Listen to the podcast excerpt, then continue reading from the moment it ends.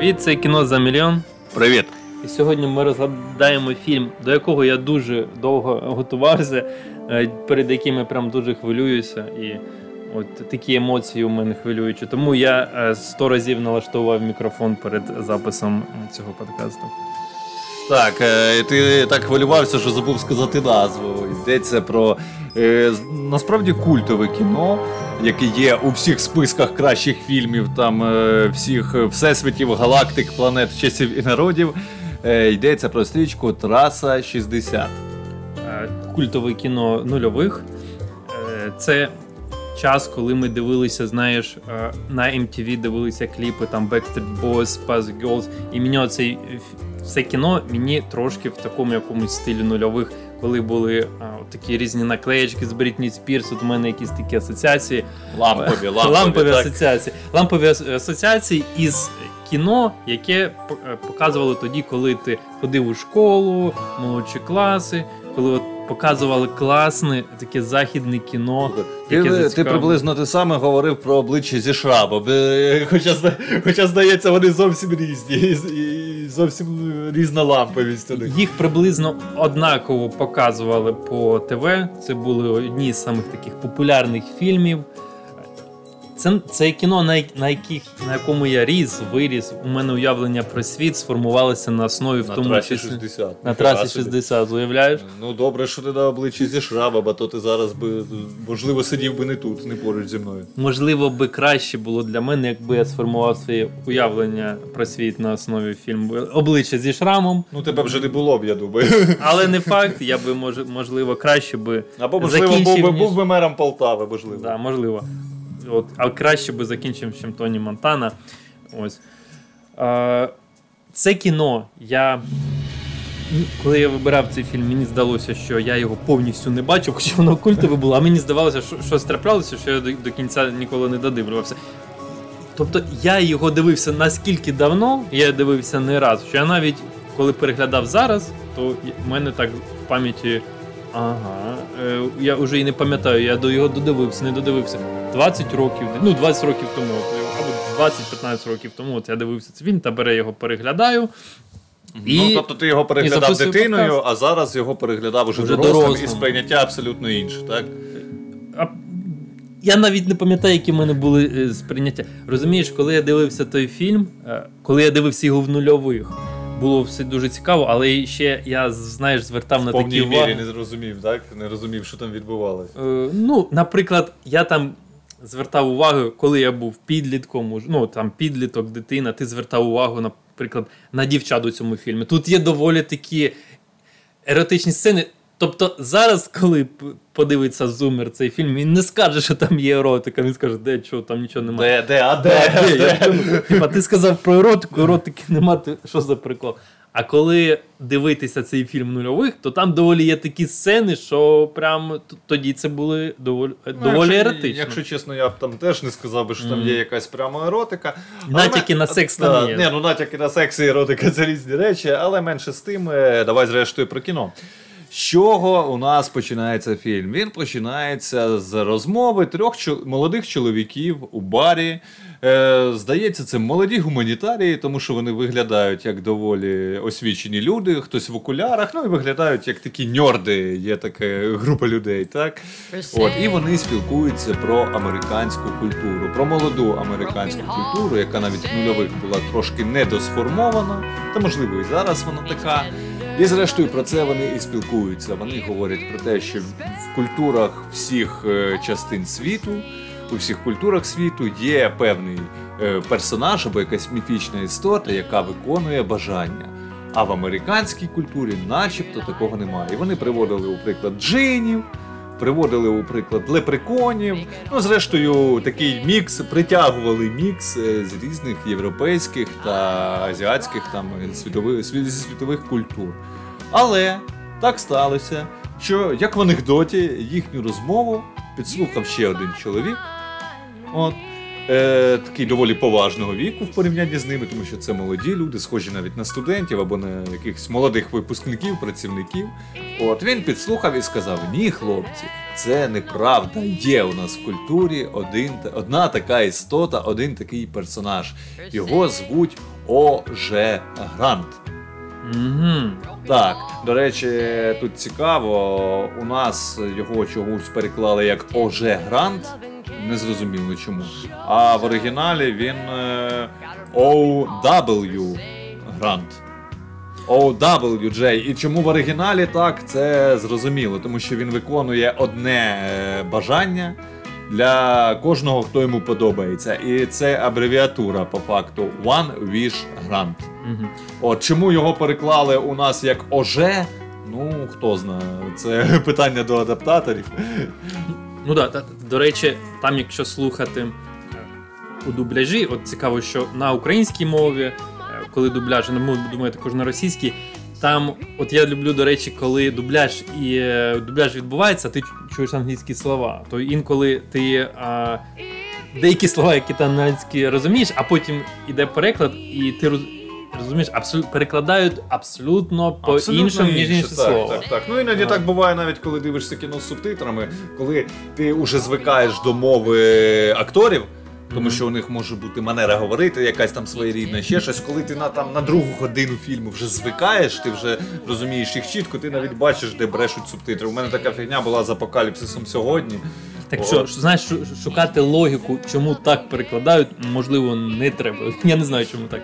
Е... Можливо, але менше з тим, знову ж таки, повертаємося до фільму. Цей чоловік, який підслухав розмову, розповідає, що є такий персонаж, він син лепрекона та індіанки, він носить червоного метелика, от, він курить трубку з черепом мавпи, і він виконує по одному бажанню у людини, кожному, хто чітко декларує своє бажання і хто подобається, власне, цьому рудому чоловічку. Це син лепрекона, тому він маленький і рудий. От. І зустріти його можна на трасі шістдесят. Оце так інтрига. Оце так інтрига. Потім цей чувак зникає, а хлопці дивляться. Хлопці з нього сміються, вони грають, вони думають, що до них підсів якийсь, ну, пришелепкуватий тип. А потім дивляться на карту і бачать, що автостради номер шістдесят просто не існує. Так, і в цьому у нас, власне, зав'язка фільму. Фігачать вступні титри після цього. Цікаво, що фільм починається із такої атмосфери бару. І я вважаю, що цей фільм, він просто просякнутий американською культурою. Вона нова, вона нова, вона не, вона не стародавня, вона не середньовіччя, вона абсолютно... Вона не сформована. Вона не сформована. Хоча, е, ну, я не знаю, як можна сказати, вона сформована чи не сформована. Я взагалі вважаю, що американська культура на даному етапі, вона домінуюча в світі. Тому, е, о, добре, у них немає стародавніх... Е, Традиційної культури, немає таких персонажів, як виконуючи бажання, але це не страшно, це взагалі. Е, не те, що Вони... не сформована, можливо, це некоректний вираз, вона не самобутня. Отак буде правильніше. Е, я... Тому що вона, зрештою, міксована з різних е, інших. І, власне, про це в фільмі йдеться. Будемо говорити про кіно, про це теж поговоримо. Власне, оцей е, персонаж, ця істота Оже Грант, він син лепрекона та індіанки. Тут вже є певний мікс.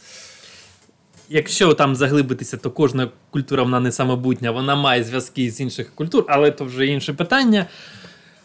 Атмосфера в бару, вона налаштовує на що? На розмову. От там взяли, замовили пива, сіли, сидимо, розповідаємо, випиваємо, говоримо, і тут хтось проходить і розповідає класну історію. Люди в барі, коли приходять в бари, вони хочуть слухати історії, і це тебе прям...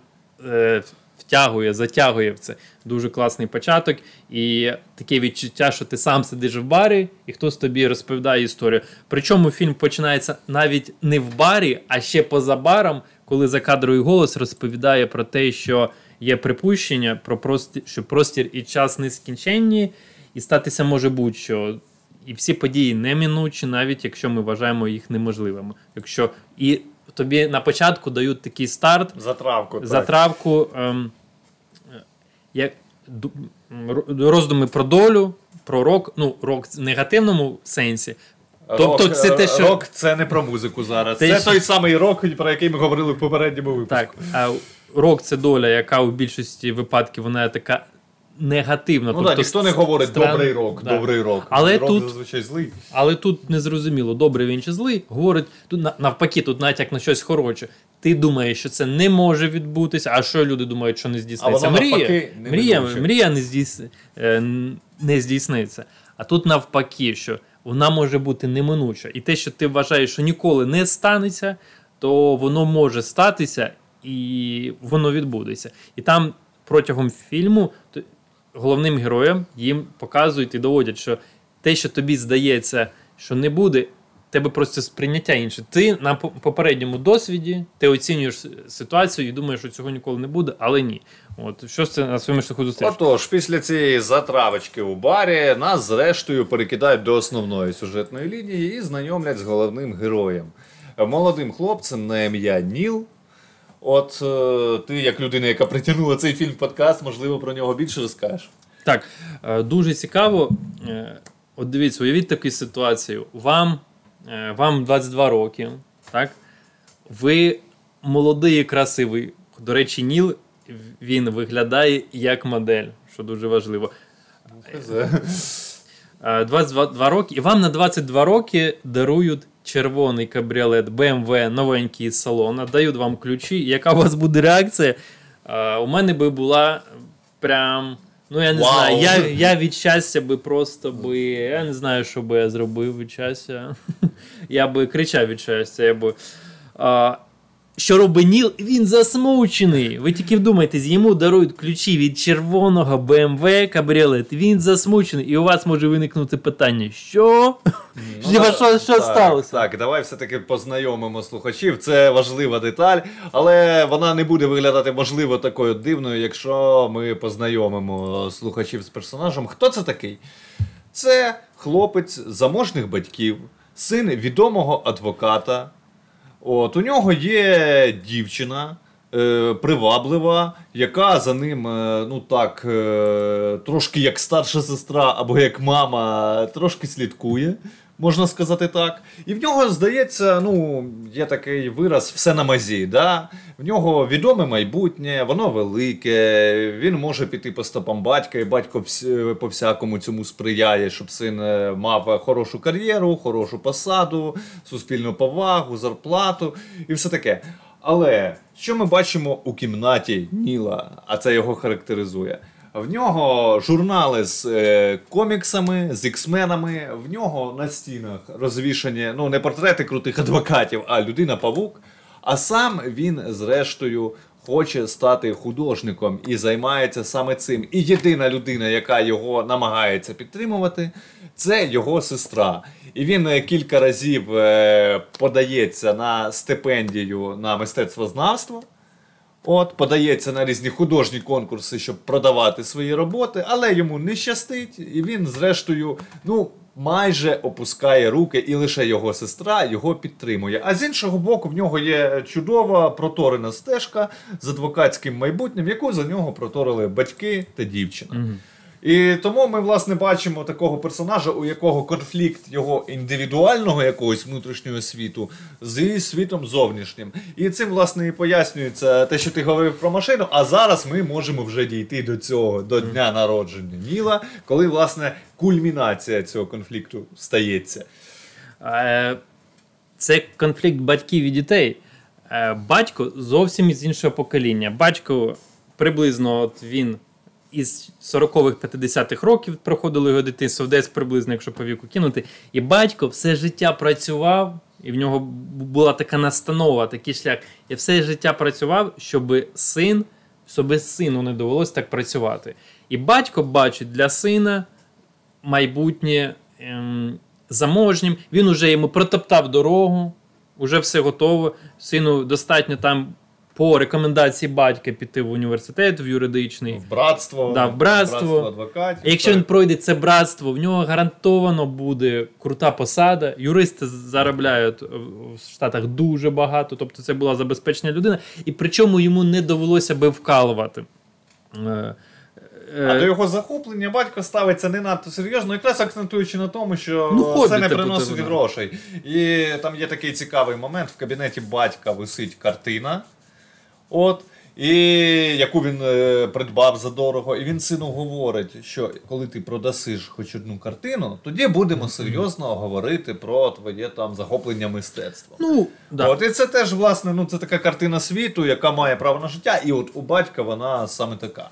Батько просто впевнений, що він картину ніколи не продасть, бо, по-перше, продати щось у художньому мистецтві дуже складна справа. Тобто там, наприклад, от як, як взагалі в мистецтві працює? Припустимо, там сто осіб, сто, хто, сто художників працюють, і там відсоток успішних невеликий. А припустимо, десять із них там продають ці картини. У юристів все по-іншому. Там тисячу юристів працюють, І, і та, всі тисячі отримують, отримують зарплату. Якийсь відсоток із них там прям топ. Отримує більше, якийсь але інші менше. Також нормально. Але в художників, але в мистецтві зовсім не так. Зовсім Тут не треба, щоб заробляти в мистецтві, треба бути на високому рівні. І батько йому й говорить так, що ти продай. Він знає, він думає, ти не продасиш, ти кинеш це заняття, ти зрозумієш, що треба тобі в житті, і будеш е, юристом.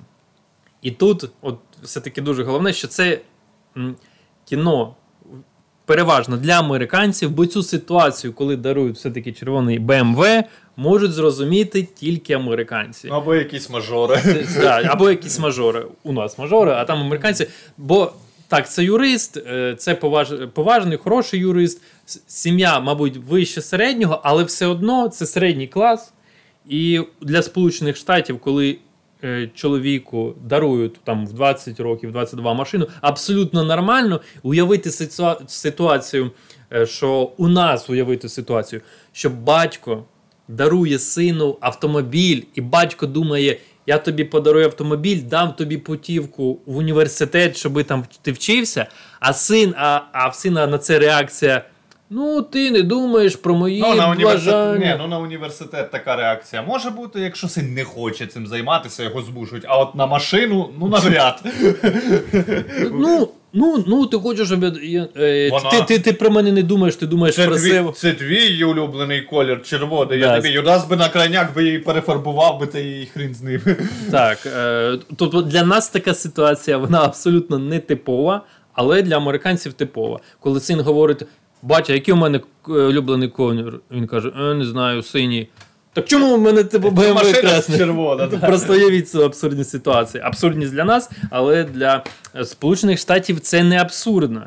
І син вагається, що йому робити. А може батько прав, а може батько і не прав. І єдиний, хто підтримує, як ти правильно говориш, сестра. Сестра чому? Оскільки вона в таких же самих умовах жила, як Ніл, і вона його розуміє. І так складається, що якраз е, сестри, сестри або брати, вони найбільше розуміють е, е, у сім'ї, найбільше у родині розуміють конкретну людину, бо вони приблизно в тих же самих умовах і жили. Сестра знає, що хоче Ніл. Вона хоч, знає, що Ніл хоче е, малювати. Ось. Там стосунки між цими людьми якраз в подарунках дуже чітко простежуються. Тобто сестра, яка найкращий друг Ніла, вона йому дарує набір пензлів. Із якоїсь там хутра саблин. Так, так, так. Ну, прикладну штуку, яка потрібна mm. художнику. Дівчина, яка начебто до нього близька, але зрештою теж не розділяє його захоплень, дарує йому синю сорочку, банально, щоб подобалось, mm. умовно кажучи. А батько, якому взагалі якби подарунок чисто для галочки, просто щоб щось було корисне. Ну, не те, щоб прям для галочки автомобіль. Хоча можна сказати, що автомобіль в даному випадку для галочки, щоб була машина, а про бажання і внутрішній світ сина він не так, щоб прям замислюється, він дарує був червоний автомобіль. І, і, от на цьому... і путівку в братство. Да. На цьому етапі я хочу сказати, що от, от такий цікавий. Якщо б у мене була, припустимо, така ситуація, так, батя дарує мені авто, майбутня кар'єра непогана, дружина симпатична, яка сильно подобається батькам, усе іде рівно, усе іде гладко. І я от не знаю, чи в мене би виникали якісь тривоги з цього приводу. Можливо, взагалі ніяких. Я би кайфанув від цього життя і не парився. А Ніл тут париться, оскільки він звик до такої, ну, розкоші. Хоча це не дуже розкош, але от так її назвав. І в нього, але в нього його щось тривожить, у нього з'являються сни. І в цих снах він бачить дівчину, він бачить таку гарну дівчину, блондинку, і він малює її на картинах. І він не може, і він питає, він, він свою дівчину питає, чому я постійно бачу, хто це така? І потім доходить до того, що він починає бачити її е, на... Бо... А, ні, ні, ні, я переп... на, наперед трошки забіг. Так. На день народження, на день народження трапляється трошки дивно така історія. Зрештою, на цьому дні народження варто сказати, що от е, реальний світ, історія, яка оповідається в реальному світі, вже на, тут на дні народження відбувається цей ключовий перехід від е, історії банальної реальної до трошки казкової. Да. І от уявіть, ресторан, день народження, як, до речі, американці святкують дні народження. От як я, я з батьками святкую день народження, ми сидимо в квартирі.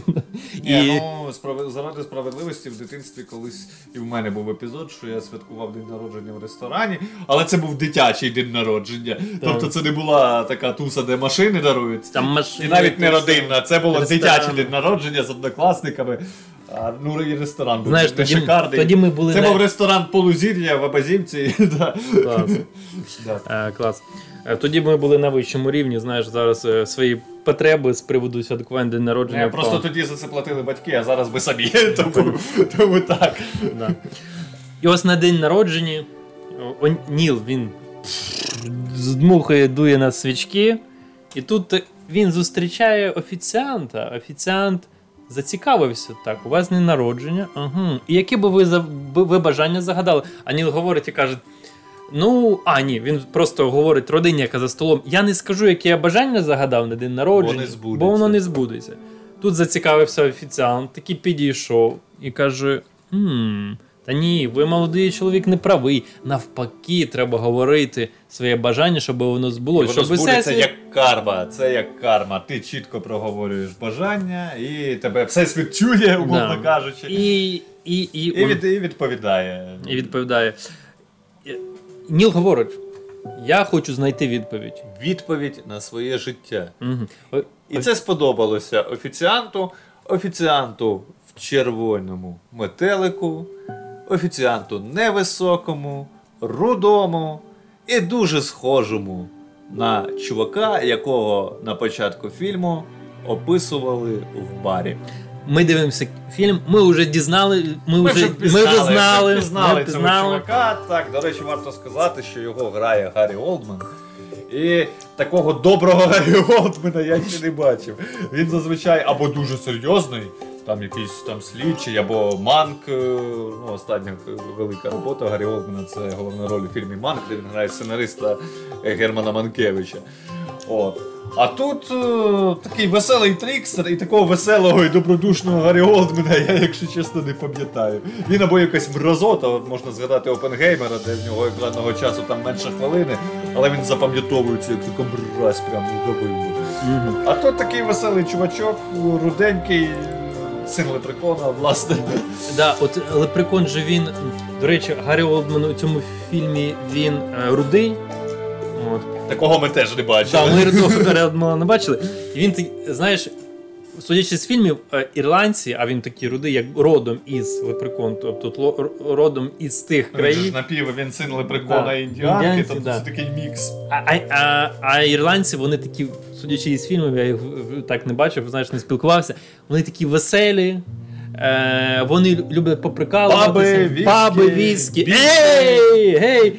Так, вони такі руді. Ось такі... Це, да. Це не обов'язкова умова. Колін, Фа... Колін Фарел би з тобою посперечався. Да, сумними очима подивився і сказав, я не рудий. Ось. І в нього такий, от, от такий він живий, прикольний е, лепрекон, який виконує американський джин. Хто би міг подумати, що американський джин це рудий е, син е, лепрекона і індіанки. Ось. І він зацікавився, оскільки він таких бажань приблизних е, він не чув. Зазвичай люди що в нього питають? Що викликає у них задоволення? Е, гроші, жінки, жінки е, хтось любить їсти, хтось любить машини. Ось. А тут людина каже, я хочу знайти відповідь. Що? Хоча, знаєш, я тільки ще подумав, цей лепрекон більше всього, що е, джин точніше, він спілкувався із м, або людьми так середнього класу, або бідного. Бо якщо б він, наприклад, не знаю, і син підійшов до сина пшонки і сказав, що хочеш ти, да? То він би навряд чи сказав, я хочу там... Ну, слухай, судячи з будинку пшонки, от пшонка якраз такого і хотів. Ні-ні, сина, сина, сина, ну, не а пшонки. Син, ні, а син пшонки, ну... Ну, я не знаю, що... Скажімо так, людська жадібність і людська тяга до насолод, ну, вона, як на мене, не завжди залежить mm. від соціального статусу. І якраз приклад пшонки, ну, у пшонки було достатньо бабла, але ж не обов'язково, ну, не кожен, не кожен корупціонер навіть витрачає бабло на картини з імператорами зі своїм єблетом, розумієш? Ну, і не кожен, не у кожного, там, як у Мамая, там, позолочена люстра, да? Ну, хоча, тут... ну, є люди багатші за Мамая в цьому світі, але не кожен з них витрачає бабло. Ну, тут на нюанс, що це Пшонка люстри. І Мамай, оскільки вони, їхній статус, їхнє фінансове забезпечення у двадцять років і в п'ятдесят, вони відрізнялися. Кардинально відрізнялися. Тому ну, в них є це... двадцять років можна забажати баб. Ну... Ой, зараз скажуть, що сексист... Можна забажати... І тебе забанять в інтернеті. Да, мене забанять за сексизм. Можна побажати безкінечної сексуальної насолоди. Може так. Але все-таки дуже цікаве питання. Мені зацікавилося і навіть захотілося почитати якусь книгу або передивитися фільм про дітей, забезпечених сімей, що вони бажають. Бо, по суті, гроші у них є. Дівчата, проблем також нема. Або хлопці, бо ми зараз або так, е, ну, дівчата з заможних сімей теж існують. Ну, і дівчата в тому числі. Тому тут питання, що бажають люди, які вже забезпечені. Які є, да. Так що, питання до Лепрекона тут також є. До кого він підходив раніше? То що, бо тут картина, конкретно в цій родині, зрозуміла. У нас є Ніл, у якого... у житті все добре. Але все ж таки Ніл сам добрий. Тобто це... Але він себе не відчуває да. комфортно, mm-hmm. і тому він бажає того, що могло б йому е- дати відчуття впевненості, щоб він себе почував е- mm-hmm. як самодостатня людина. Тобто в нього начебто все є, але йому щось не так. І його бажання пов'язане, власне, саме з цим. Mm-hmm. І наш Лепрекон зацікавився, точніше наш Джин зацікавився. Наш е- Оже Грант. Оже тому Грант. Що, що воно таке, ну, його знає.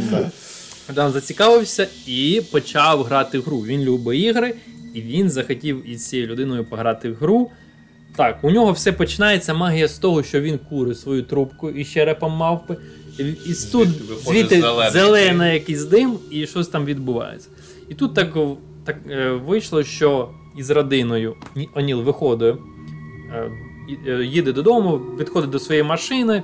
Тут йому на голову, не без допомоги Джина Огранта, падає на голову відро, він втрачає свідомість і потрапляє в лікарню. І тут важливий момент, що з цього, мом... з цього моменту ми точно не розуміємо. Все, що далі відбувалося, коли він потрапив у...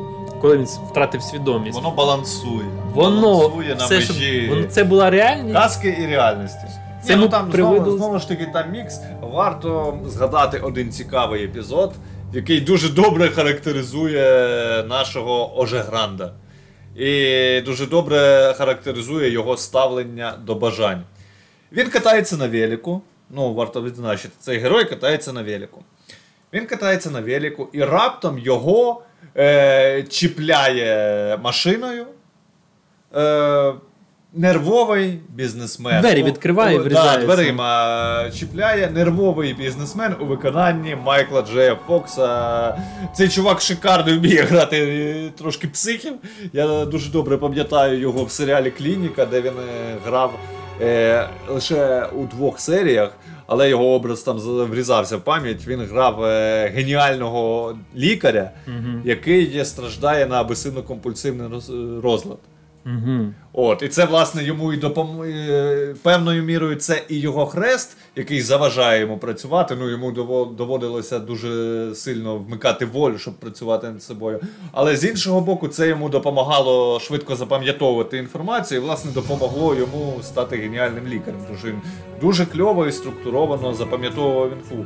І тут він теж, ну, він, в нього не так багато екранного часу, але він запам'ятовується як такий трошки переляканий нервовий чувак.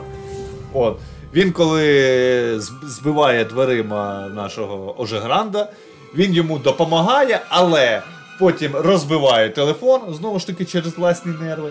І він нервує, лається, б'ється, б'є ногами, пинає свою машину.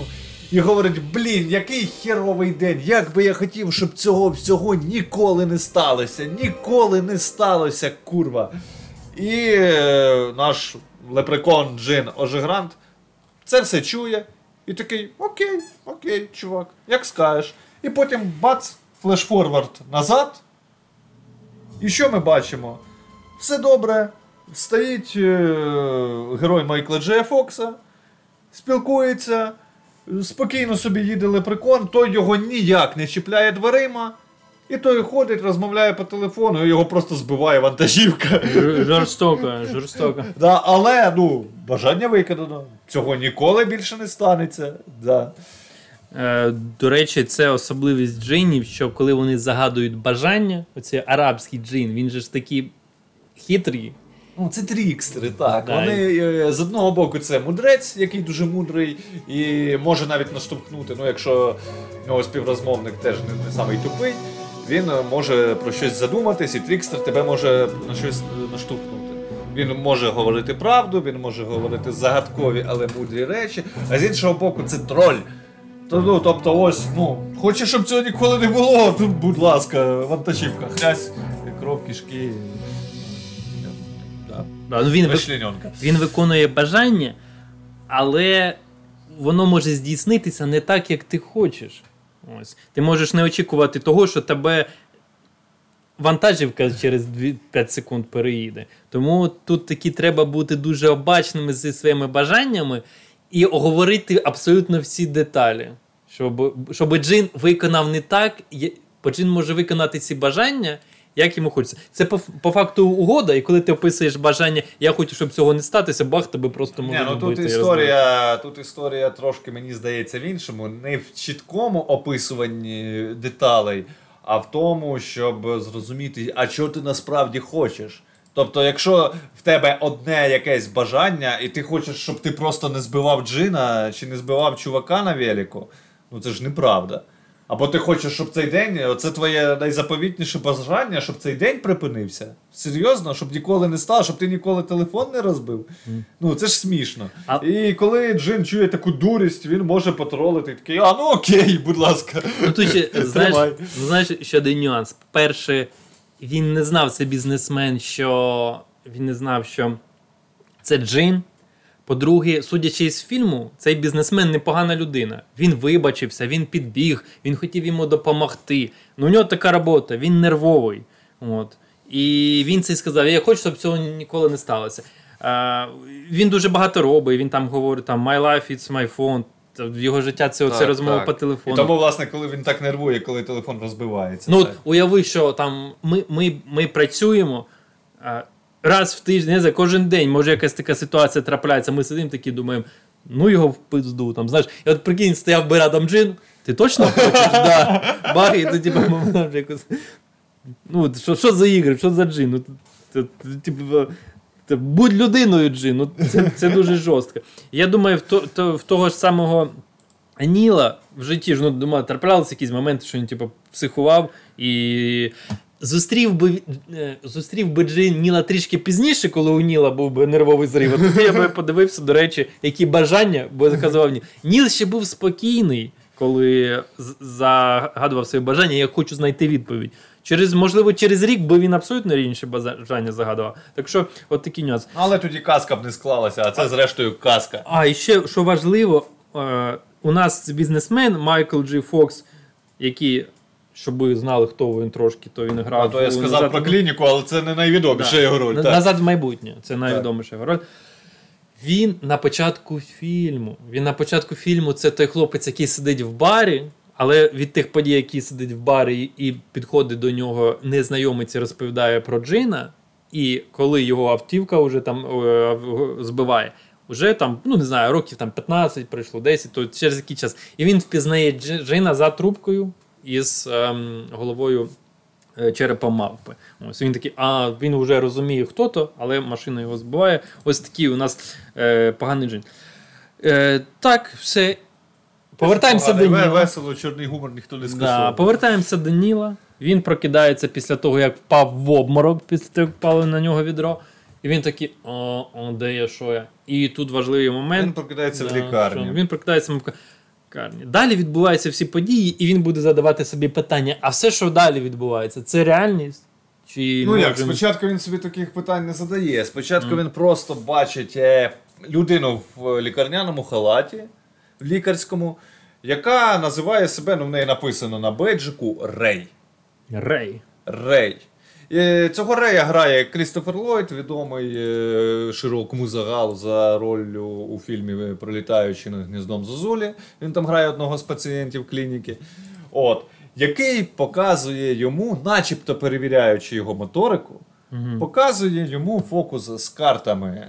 Ніл мусить на швидкість, на увагу називати масті карт, які він бачить.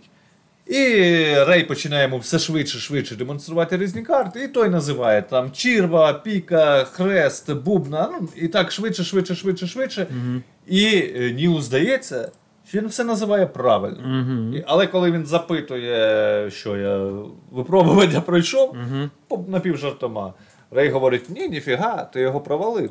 Чому? Чому? А то йому показує дві карти, де є червоні піки, і чорні черви. О, як так? І Рей говорить це... про те, що ти звик на своєму досвіді, на своїй інтуїції, що те, що, що черва виглядає як щось червоне. Ти це зафіксував і сказав, але ти не був уважним. Ти не подивився на карти. Ти довірився своєму досвіду. От, наприклад, якщо у тебе твій досвід тобі підказує, що я запізнююсь на подкасти кожен раз. І ти вже думатимеш на наступний подкаст, що я запізнюся. У тебе вже буде такий неприємний досвід. От. Але я можу прийти вчасно. Я... Як вам такий трюк? Хіровий трюк, тому що це не мій досвід, це твоє розпіздяйство. Хай вибачать мене слухачі, але якщо ти вже сам про це заговорив, то це не мій досвід, це твій хіровий досвід, виправляй його.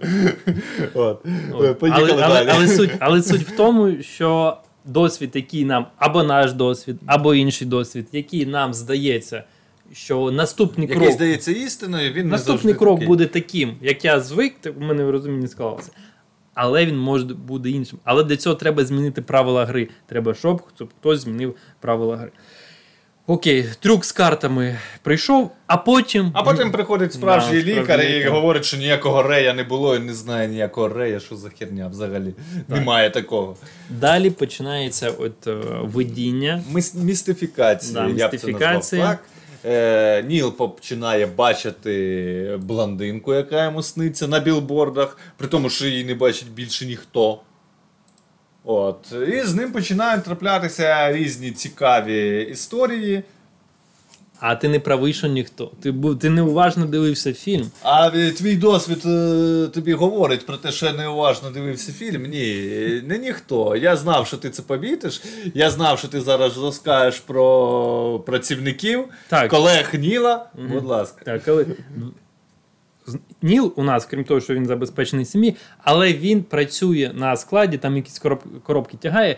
Це не для того, щоб заробити гроші, як працюють у нас. Це як виховання, виховання людини. Та, трудотерапія. Трудотерапія, така, трудовиховання. Так, так, щоб піти у велике плавання, треба трошки коробки потягати. От, і він працює із простими роботягами. Ніл – це середній клас, забезпечена людина. Уявіть, він приїжджає кудись в порт, на червоному БМВ кабріолеті, йому двадцять два роки, і там роботяги коробки тягають. І він і тягає він разом з ними. З ними. Да. І він там не головний. Ну, тобто, і він там не головний. І у Ніла є, у кадрі у нас є двоє працівників, як, як товар, точніше, не товариші, колег. Один із них злий на життя, злий на свою роботу. І він говорить Нілу, а, ти знову сюди приперся? Типу, у тебе є БМВ, ти тут ходиш. Він злий на Ніла, оскільки Ніл по приколу тут працює. Ну так, трудова терапія. А він працює, щоб їсти, пити, там, собі алкашку, бухлішку купляти, там, жінку годувати, в такому плані. І він злий, знову сюди приперся. І він говорить, а, дає настанову Нілу на життя. Ти будеш добре, ти будеш там на багатій роботі, але там буде точно так само, як і тут. Буде, тут начальник прораб, там бос. Ось. Е, там колеги будуть в смокінгах, тут е, там тут в рубашках, в робі, і да. тут в робі. Але це відношення також буде таке. Ти не хочеш ходити на роботу тут коробки тягати, ти там також не хотітимеш і будеш робити те, що ти не хочеш, але там буде все дорожче. Життя не зміниться. Що буде тут, те ж саме буде і там. От. Але інший його колега, у нас афроамериканець, у нього інший погляд на життя. Він говорить, да, я приходжу сюди кожен день і бачу одних тих самих людей, але мені подобається на них дивитися. А якщо я захочу кудись поїхати, я поїду в інший порт і буду там робити іншу роботу. Мені подобається це життя, мені подобаються вони тут. Дві абсолютно різні моделі на життя в одних тих самих умовах, так. що свідчить про наш, про те, що люди різні. І саме І саме цей афроамериканець теж побачив, бачить. Бачив, ну як, він не те, що бачить, просто коли Ніл звертає його увагу на дівчину на білборді, то він відповідає, що «а, так, до неї, на побачення, прикольно». Тобто він, ну, він показує, що він теж її бачить. Але потім виявляється, що білборд пустий. Угу. І коли вони спілкуються вдруге, ну вже і Ніл бачить, що білборд пустий, і всі йому говорять, типу, яка дівчина, алло, білборд пустий, чувак, там пуста, ну, пуста площа. Mm-hmm. От, але в нього це, зрештою, відкладається в пам'яті. Так, Ніл хоче знайти цю дівчину, а, йому же його, тут, тут до, до речі, такий важливий момент, Ніл сидить, дивиться на цей білборд і говорить, вона, мабуть, така гарна, вона така класна. Вона модель, вона модель, в неї купа шанувальників, я їй, типу, не потрібен. Але я думаю, типу, чувак, почекай, ти забезпечений сім'ї, у тебе червоний бе ем ве, ти виглядаєш як модель, е- і в тебе... Комплекси? В тебе комплекси, типу, блядь, звідки вони в тебе? Типу, ти що, прикалуєшся? І друг, е- колега, афроамериканець, говорить йому, та ти спробуй, типу, а що ти такого, ти спробуй, а потім там подивишся до, до своєї мрії, і в нього така настанова, точно, точно, я зрозумів, що мені треба, я хочу знайти цю дівчину, він телефонує по справочникам, по цим всім телефонам, е- йому говорять, білборд пустий, пустий, яка, пустий. Яка дівчина, да, камон. Він пустий, і тут він, е- йому дають номер, от, він набирає цей номер, він бачить цей номер на білборді. Знов, знову оновилася інфа, ніхто не бачив, що, яка там інфа на борді оновляється, він і бачить. Номер, бачив. Який починається з трьох п'ятірок, і всі е, цифри, які у нас е, у казковому світі, угу. вони всі починаються з трьох п'ятірок. І я от зараз згадав цікаву деталь, це забавно, тому що раніше, коли були стаціонарні телефони, у моїй рідній Ябазівці всі номери починалися з трьох п'ятірок. Можливо, це казкове село, я не знаю. От. Там дуже багато е, уваги до, до цифр. цифри і до да, маленьких до, деталей. До маленьких деталей, дуже багато різних магій. І Нілу говорить, куди йому треба піти, е, куди, щоб отримати інфу, якусь інформацію, яку він шукає. Він набирає цей номер і йому говорять, так, будинок за адресою п'ятсот п'ятдесят п'ять. тринадцятий поверх. От. Він туди йде. Там, тринадцять... там дванадцять поверхів. Там дванадцять поверхів. Він думає, що, що, що, що за містика? Куди мені їхати? А потім він бачить, краще натиснути тринадцять. Ого.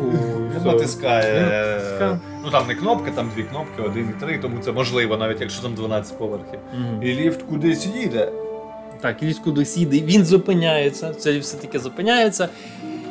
Він і заходить у велику залу, там, там такий великий стіл, світло, і тут сидить за столом Рей, тільки він уже не як лікар. От, він а, уже, він вже схожий знає, трошки на клоуна, в нього такий смішний, ну да, в нього смішний костюм кольоровий. Да. Так. Ось. І Рей уже безпосередньо підходить до самого головного. Він пропонує йому підписати контракт, відвести пакунок. Не відкривати цей пакунок ні за яких умов. Ось. І цей пакунок треба вести по тій же самій трасі шістдесят, якої немає, її ніде на картах. Так, але немає. Ніл про це не знає. Так, він ще про це не знає. А щоб е- йому, у нього був якийсь помічник в дорозі, йому дають е- кулю. Кулю з відповідями. І тут, до речі, теж є аналогії з класичними казками, тому що зазвичай, коли у нас якийсь казковий герой, там умовний Іван Дурень або Котигорошко відправляється в шлях, Що йому вказує дорогу, як правило? А хто? Правильно, клубок. Клубочок. У багатьох, mm. у багатьох казках герої дають клубочок, він його там кидає вперед, клубочок розмотується і веде героя таким чином певним шляхом.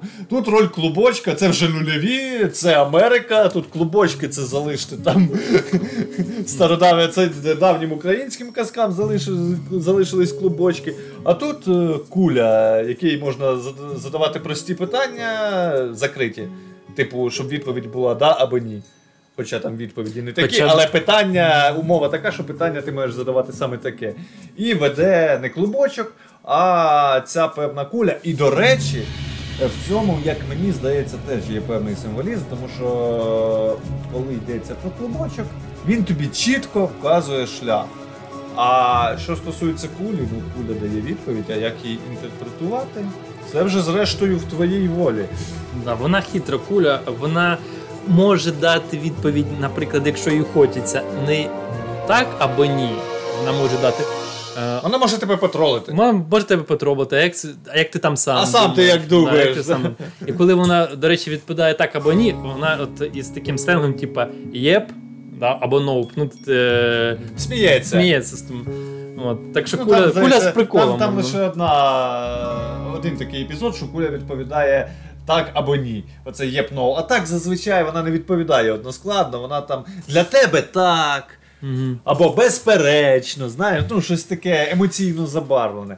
І зрештою наш герой на своєму Бі Ем Ве з колею, з Оже Грантом в якості попутника. Вирушає, ну як, не в якості попутника, він з кулею вирушає у мандрівку, на шляху підбирає Гері Олдмена, він же Лепрекон, він же Оже Грант, і вони прямують цією трасою шістдесят у незабутню подорож, яка має зробити героя іншим. І тут ми бачимо знову класичну модель, яка дуже добре описана в книзі «Тисячоликий герой», класичний архетип, коли є герой, який чує якийсь виклик, там, умовно кажучи, хтось голоси, хтось кулю, хтось білого кролика, як Аліса в «Країні чудес», і йде за ним е- не для того, щоб здобути. Ну, іноді буває таке, що там можуть бути різні цілі. Хтось там іде шукати скарби, хтось іде боротися зі злом, хтось іде за коханням. Різні казки, різні історії, різна мотивація. Зрештою, за таким принципом побудований «Володар Перснів» і «Хобіт». Коли приходять до «Хобіта», там, ми маємо там знищити в селі світове зло, там, знаєш, взяти перстень і там знищити, або там око Саурона і т.д. і т.п. От. Те саме там ми можемо пам'ятати «Матрицю», де з'являється герой Морфей, який ставить перед головним героєм вибір. Ти можеш жити своїм життям, а можеш відправитися у мандрівку і пізнати себе. Що головне в цих всіх подорожах, і в казкових, і там фантазійних типу «Володаря перснів», що роблять герої на шляху. Вони можуть навіть не досягти своєї мети, але вони пізнають себе і змінюються. І тому у нас у «Матриці» є вибір: червона таблетка, синя таблетка, живеш своїм життям, ідеш пізнавати себе. Є там «Аліса в країні чудес», де ти можеш або йти за білим кроликом, дівчинка може йти за білим кроликом, може за ним не йти. І тут перед героєм теж є вибір. Йому, власне, в нього був вибір йти за цією адресою, підніматися на цей поверх, якого не існує, їхати в цю мандрівку невідомо як, невідомо чим, невідомо, блядь, не існує траси, що за бред. Да? Або, власне, прокинутися в лікарні, забити на це все і не паритися. І, оскільки ми маємо справу з казкою, наш герой робить е, вибір типового казкового архетип, архетипового головного героя, шукача-мандрівника. Він е, приймає правила гри, сідає в свій Бі Ем Ве, запитує у кулі, як дістатися до траси шістдесят, і, власне, їде туди, їде цим шляхом. На шляху підбираючи доброго троля-лепрекона, mm. або джина. Маємо класичну казку, чувак іде за білим кроликом, можна назвати це так. Mm-hmm. І, звісно ж, на шляху, до речі, тут багато аналогій з Алісою, тут навіть не скільки мова про якісь випробування, скільки про якісь ситуації і спокуси. Тут навіть е- можна згадати, наприклад, легенду про зеленого лицаря. Mm-hmm. Це теж це такий староанглійський епос, де герой іде е- на... іде битися з зеленим лицарем і по факту проводить для себе таку ініціацію, перевірку на мужність, і теж стає іншим, принаймні в оригінальному творі. Кіно, яке зняли на цю тему, це повне лайно, не дивіться його. От. Тобто ми маємо ну, типову казку. Так, і що тут цікаво, що він не просто відправляється у подорож, йому вже треба, він знає, поїхати на співбесіду у Бекфорд і пройти цю співбесіду, а можливо він встигне, а можливо не встигне. Тобто йому треба е- вирішити. Але в нього там по ну, часу... це вибір. Бекфорд – це синя таблетка. Ну, синя але, пігулка. Але він по часу приблизно так встигає, тому, е- тому він все-таки відправляється у подорож.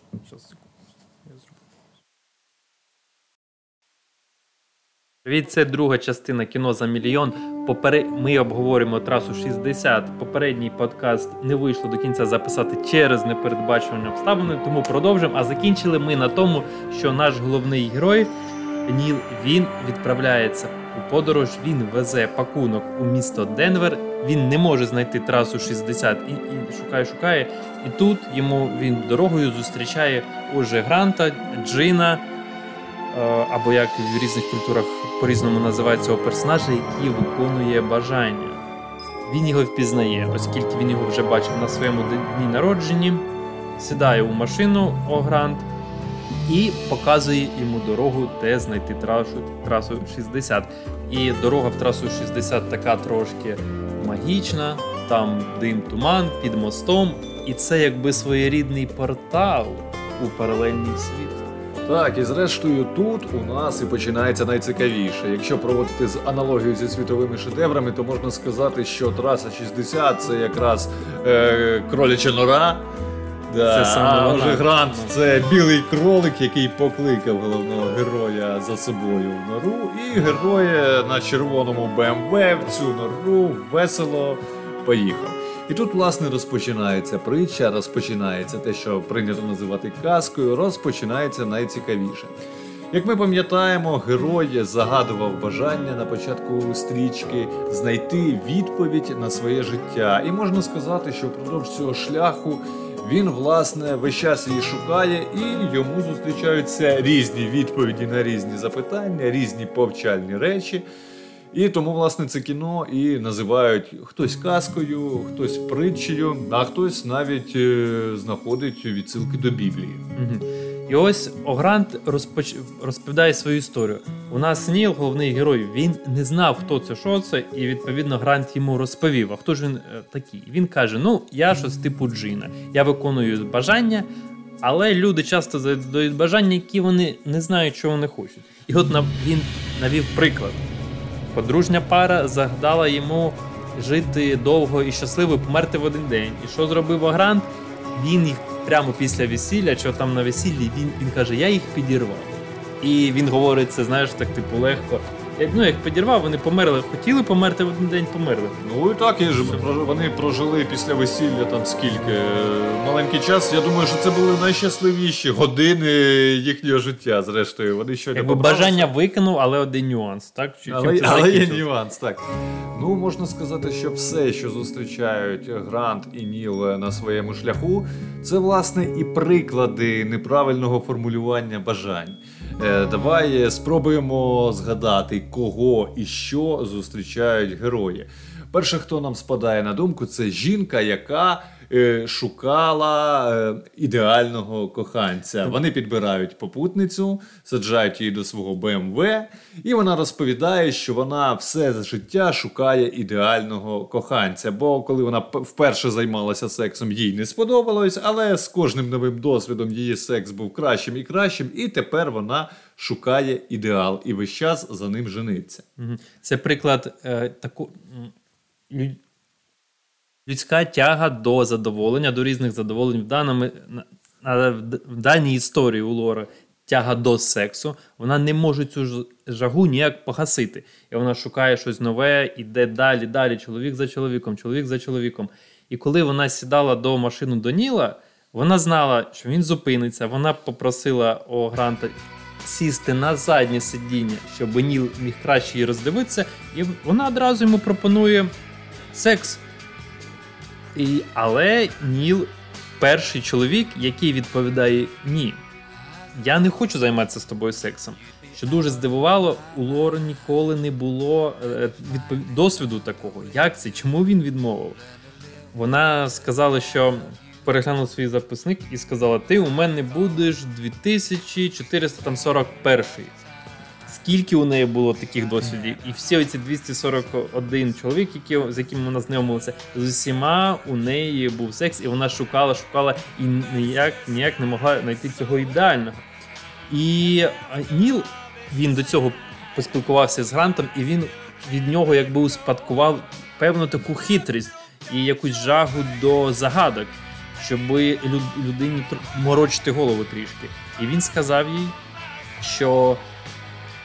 А можливо, я буду тим особливим, але ти не дізнаєшся. Ніколи про це не дізнаєшся. Я секс. буду першим. По факту він не дві тисячі якийсь там, а по факту він перший. Перший, хто їй відмовив. Ну тут справді, як на мене, ця притча не про тягу до задоволень, про це якраз буде трошки інше, а про постійну тягу до досконалості, яка неможлива. Є навіть така приказка, що нема якби... межі для досконалості. От, і, власне, здається, цей вислів е, ілюструє дана новела, тому що жіночка ця постійно шукає, шукає, шукає, але вона ніколи не знає, коли вона, і ніколи не дізнається, коли вона знайде той самий ідеал, тому що кожен наступний може бути кращим, а може і не бути. І тут, власне, якраз скоріше притча про те, що прагнення до ідеалу, воно, може, й має місце для життя, але це просто неможливо, і це витрачає час і губить життя в даному випадку, тому що жінка витрачає все своє життя на те, щоб знайти ідеал, якого знайти неможливо. І це вічне прагнення, яке не має фінішу. Як на мене, ця історія якраз про це, і це, як приклад, ну, принаймні я так це зрозумів, як приклад нечіткого і неправильного формування свого бажання. Далі Лору висаджують із машини і їдуть далі. Отак от красиву жінку просто взяли і висадили. А, був ще один такий нюанс в цій сцені, що О Грант, він сказав, що у нього немає полового члену, і він взагалі не знає, що таке секс. У нього взагалі до цього ніякої тяги нема. І він показав, що у нього нема полового члена, він показав Нілу. А коли вони зустріли Лору, Лора на, на заднє сидіння перелізла і вона думала, що її задовольнить Грант, але вони з неї поржали, поржали тому що вона була вона... шокована тим, що в нього немає геніталій. Так. Оскільки це, ну, це біфічна істота. Mm-hmm. От. Ну, це такий комічний момент, але знову ж таки суть в тому, знову ж таки в неправильному формуванні бажань, як на мене, я так зрозумів mm-hmm. цю новелу. Е, далі інша сцена. І що цікаво, тут оця подорож, така тревел-подорож, тревел-блог. Кожне нове місце, воно знайоме нас, і знайоме героя, і змінює героя, і зіштовхує його із чимось новим. Людські гріхи, людські задоволення, людські бажання, і кожен раз він що знову дізнається. І далі у нас наступна сцена якраз із кафе. Так, це наступна сцена із кафе, де замовляючи, зайшли в кафе О Грант і замовляючи собі там ланч поїсти, вони бачать чоловіка, який заходить у кафе, під, іде до бару і замовляє собі п'ятнадцять бургерів. Відвідувачі, які поряд. В шоці, да. Відвідувачі в шоці. Вони роблять ставки на те, що він не зможе. А там чоловічок, варто сказати, чоловічок малесенький, худесенький, mm, такий. Ну, да, він не схожий на людину, яка жре, жере все підряд. Ну, до речі, варто сказати, що цей чоловік, ми його могли бачити на початку фільму. Він якраз розповідає трьом пацанам, трьом ньордам в барі про те, що Оже Грант все-таки існує.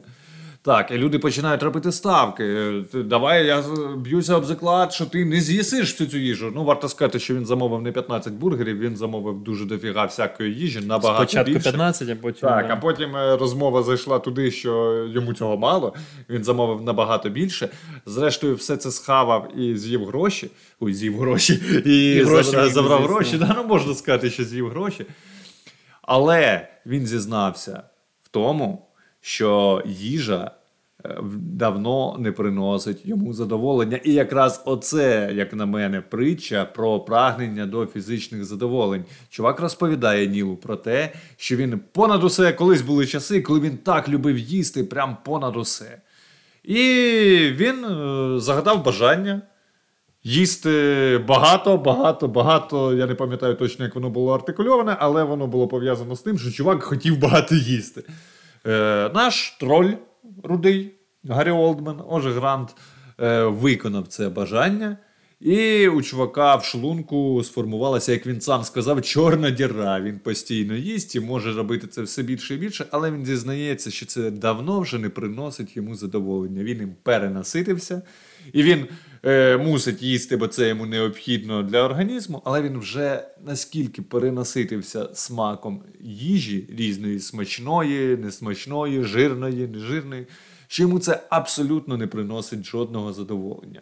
І тут, отут, як на мене, якраз таки притча про те, що е, прагнення до е, якихось е, матеріальних задоволень, вона рано чи пізно закінчиться, тому що вони перестануть бути задоволеннями. Якщо мрія або мета така мілка, ти її легко задовольниш, і вона просто зникне, і весь кайф від цього теж зникне. Знову ж таки, неправильно, нечітко сформульоване бажання. Як на мене, суть цієї новели в цьому. Що побачив ти?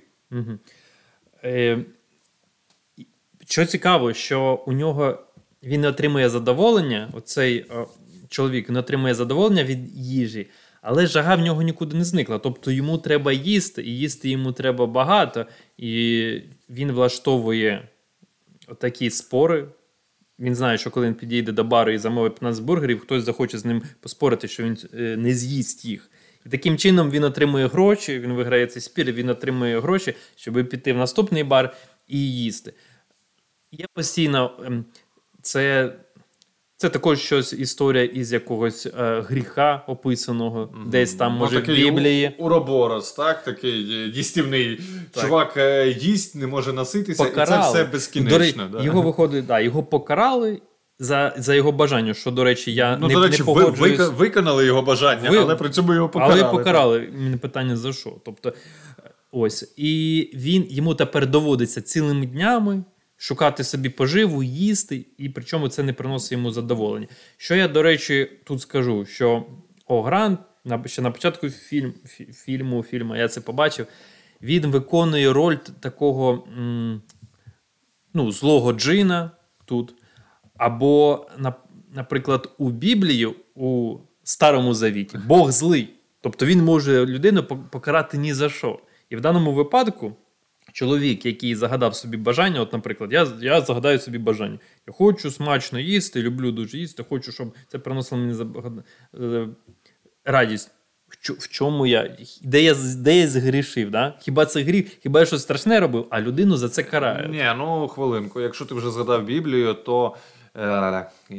Це один із гріхів. Чревоугодія, це один із смертних гріхів. Тому тут один якраз... із смертних гріхів у Старому Завіті, у Новому так. трошки все не так. так. Тобто це от в стародавній релігії розуміння Бога було когось страшного і злого. Це ми вже сприймаємо християнство, це ж не іудаїзм. От в християнстві Бог, Бог, Бог, Бог, та... християнстві Бог добрий. Він тебе не карає, а навпаки тебе постійно прощає. А в стародавньому світі вся оця культура виконування бажань і виконування бажань так, вся вона тягнеться з стародавнього світу, бо там було все жорстко. можна людину покарати лише за те, що вона е, хоче багато їсти, ну, а вона не стримує боку, себе. Ну, кара це чи не кара. Чувак бажав, його бажання виконали. Ну, хто тобі лікар, що форма, ти бажаєш? Форма важлива. Ну, так форма. Чого бажаєш, те й виконали. Але коли людина... Ніл забажав відповідей. Його бажання по факту теж виконуються, але...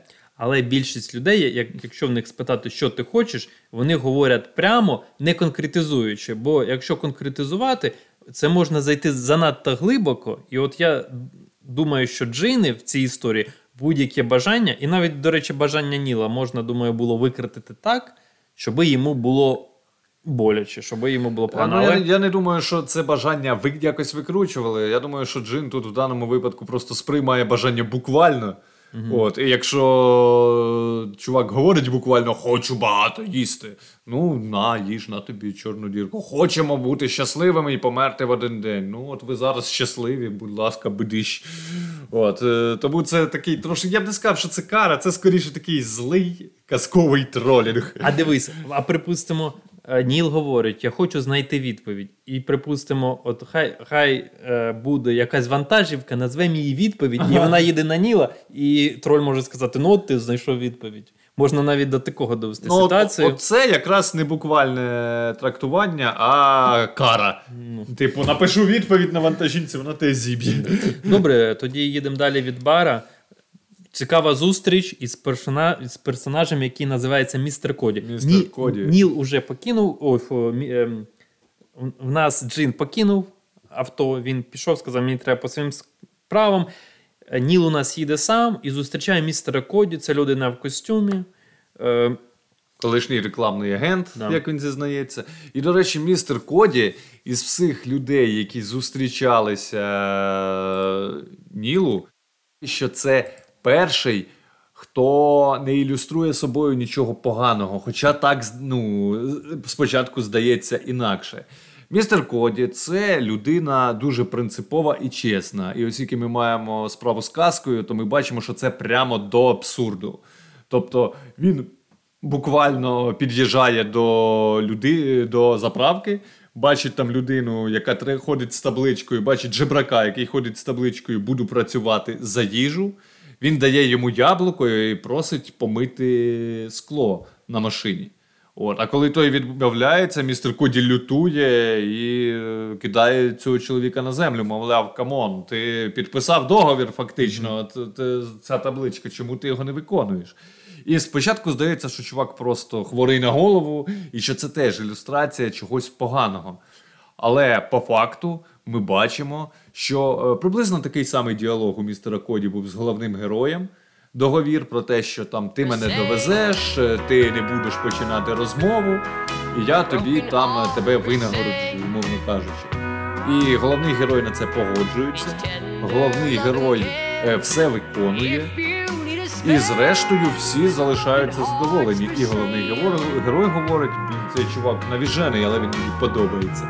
І цей чувак теж йому стає в пригоді. Тобто тут якраз не можна сказати, що це якась історія про бажання, про неправильне формулювання, чи ще щось. До речі, варто зазначити, що Оже Грант вже покинув машину, у нього дивізія, головний герой дивізія туди, куди тому було треба, і він вже їхав без джина. І містер Коді – це новий попутник. І, можливо, він якраз десь трошки виконує, працював джинами в даний момент, тому що він не... ілюстрація, що буває якщо, а він навпаки, ну, такий, є такий архетип провідник-вчитель, знаєш. От, і в даному випадку, власне, він таким і виступає, і у підсумку всі залишилися задоволені. От, і цей містер Коді ще став у пригоді нашому головному герою Нілу. Тобі слово. У, у містера Коді в житті трапилася якась трагедія, яка була пов'язана із родиною, і йому, та після цього, у нього місія, він не сприймає е, правду. Точніше, він не сприймає брехню, і в нього як місія як донести яку-небудь правду. І він говорить, що правда для мене наче свіжий ковток повітря. Коли хтось говорить правду, йому стає легше набагато. І він просто сідає в машину, включає е, передачу якусь радіо, він чує, ага, це брехня, і він записує собі в щоденник. Він, він помішаний просто на цьому, щоб побачити цю брехню і зафіксувати так. Це, це брехня. Ось. І в нього ще там рак легенів, він обмотав... Ну, при, принаймні, він про це говорить, він про це заявляє. Да, заявляє що не... Але оскільки це людина, яка типу весь час говорить правду, ми йому віримо. Так, так, так. так, так. Він обмотався динамітом, і це як засіб впливу на людей, які не хочуть робити те, що він їм вказує. Він каже, я зараз себе підірву. Ось. І що цікаво... Коли... Але зрештою варто зазначити, що він їх не змушує робити якісь свої забаганки. Він їх змушує виконувати їхні ж обіцянки. І зрештою говорити правду. Да. Наприклад, якби я запізнився на минулий подкаст, мені би містер Коді прийшов бля, до мене з динамітом і сказав, ти сказав, прийдеш на дев'ять і нажав кнопку. Ось. Ти казав, що ти прийдеш на пів дев'ятий. Да, на пів дев'ятий. Ще більше динаміту треба було. Ось. І коли, коли після цієї сцени з динамітом Ніл переляканий і дивиться, боже, куди, кого я взяв на борт, і коли його містер Коді питає, ти хочеш, ти, ти, ти продовжиш далі поїздку? І Ніл тут говорить, я би не хотів їхати з тобою, я би тебе висадив, але я мушу, му, мушу тебе вести. Після цього містер Козю казав, я, йому легше на душі стало, оскільки Ніл, Ніл сказав, сказав правду. правду так. Так, він, він не збрехав, він не сказав, ні-ні-ні, я хочу, хочу тебе вести. Він казав, ні, я не хочу. Але я довезу, да. Зрештою він пообіцяв. І, власне, знову ж таки, не дивлячись на те, що містер Коді такий дивакуватий і стрьомний чувак, і навіть небезпечний, цією поїздкою обидва залишилися задоволені. Так. Далі у нас музей. Музей підробок називається. Це такий музей підробок. Так і от така у нього назва. Там висять картини, представлені картини там, Моне, Мане, Ван Гога, всіх класиків, всіх топових класиків. Ось. І е, люди наче дивляться на ці копії і наче хочуть їх придбати. І власниця цього, е, точніше дружина власника цього, цих всіх картин, е, цього колекціонера, вона говорить, що вона запрошує людей і говорить їм, ви можете вибрати якусь картину. А їх малював мій племінник. Хоча це не племінник, вона показує на Ніла. Це, це мій племінник, він малював, він е, там, не знаю, три роки займається малюванням, як вам? І люди, дивлячись на ці всі картини, говорять, що е, тут мазок товстий, а тут кривий, а як, як взагалі Критикую. взяли на, на художню. Але потім виявляється, що це всі ці картини, це оригінали, оскільки чоловік цієї жінки, він відточив техніку копій, як копіювати картини. Йому музеї давали свої оригінали, щоб він зробив копії. Він зробив ці копії, але копії він повернув назад, а собі залишив оригінал. Так, і в чому прикол? Він хотів, щоб е- ці картини купували не колекціонери, які будуть просто для понту їх ними володіти, а справжні поціновувачі. І тому, власне, отак і поводила себе його дружина. І тут теж е- можна цю притчу трактувати як е- про... Ем, знову ж таки, якщо ми говоримо про гріхи або якісь людські недоліки, є таке слово як пиха, російською тщеславіє, марнославство. От, і, або якщо простою мовою, понти. Да? Mm-hmm. От, е, власне, тут, це, мені здається, це і є новела про понти. Тобто люди, які ніхіра не розуміють в живописі, але почули, що картину малював племінник, який тут стоїть, вони починають її критикувати, хоча ніфіга не розуміють. Люди стають снобами, отут мазок, отут хто це малював, а наш головний герой знає, що це оригінал, і стоїть їх тролить, сміється. І у підсумку люди, які ніхіра не розуміють в мистецтві, не купують оригінали картин, взагалі не можуть їх оцінити. Бо вони не поціновувачі, вони понторізи банальні. І мені здається, знову ж таки, я тут постійно беруся трактувати притчі, що ти скажеш. Мені здається, тут історія про це, про ілюзорність деяких цінностей. От в даному випадку про понти. Так, звичайно, і ніхто, за, за вісім років ніхто картини і не купив, як розповідає так. ця жінка. Просто тому, що на них написано, що це музей підробок. Хоча, по факту, там оригінал. Ну, просто відвідувачі цього музею підробок, от, там за ці вісім років не було ніколи так справжнього художника. І який от, би оцінив. Да, який так. би оцінив. Можливо, якби був там справжній художник. Він би, до речі, це справжній художник, за ідеєю, він би не відрізнив оригінал все-таки від копії, або він, але він, він би сказав, це дуже класний, це дуже оригінал. Кла... Якщо це я копія, беру. То вона дуже офігенна. Да, я, я беру, бо там копії продавали за, тип, типу, копту копії в лапках за невеликі ціни, ну там за триста доларів. От, і ніхто не... А якщо людину до цієї картини дати інформацію, що це підробка, і ця людина робила, ось вона тут стоїть, словами цю картину не наділяють ніякої цінності. А людина, не маючи яка ніфіга не здібностей, да. цю цінність побачити, коли їм говорять, ці цінності, цінності там немає, людина не сама не зможе побачити, той говорить, ну да, немає, що, що тут. Ось далі, далі, після музею підробок ми відправляємося, і тут у головного героя він опиняється на роздоріжжі, він бачить перед собою два плакати. На дорогою ця дівчина, до якої він, яку він ніколи не бачив, але яка з'являється в уяві, вона підказувала йому, куди їхати, словами холодно, там тепло. Чи... І він, він, опиняючись на роздоріжжі, бачить, що Денвер, куди треба віднести посилку, дівчина йому вказує на білборді, що це холодно. А от Мерлоу, інше місто, яке з'явилося, це гаряче. І він опинився на бездоріжжі. Йому виконати угоду, яку він підписав, чи відправитись до дівчини в своєї мрії. І Ніл сам говорить, я зробив те, що зробив кожний безнадійний романтик, який не втратив, не втратив повагу до себе, він поїхав до дівчини у місто Мерлоу. Ще один приклад, дуже цікавий, цікава локація. Там Мерлоу, місто е, юристів. Місто, де править закон. Так і перевод, це Мор. Більше закон. Так, так. До речі, Мерлоу, два слова. Мор і лоу закон. Лоу, так, так, так, Мерлоу. От. І, власне, він потрапляє в місто, де всім править закон, і на нього тут же подають в суд. Так. А, тут Мерлоу, так, місто, там, де поп... всі його мешканці – це юристи.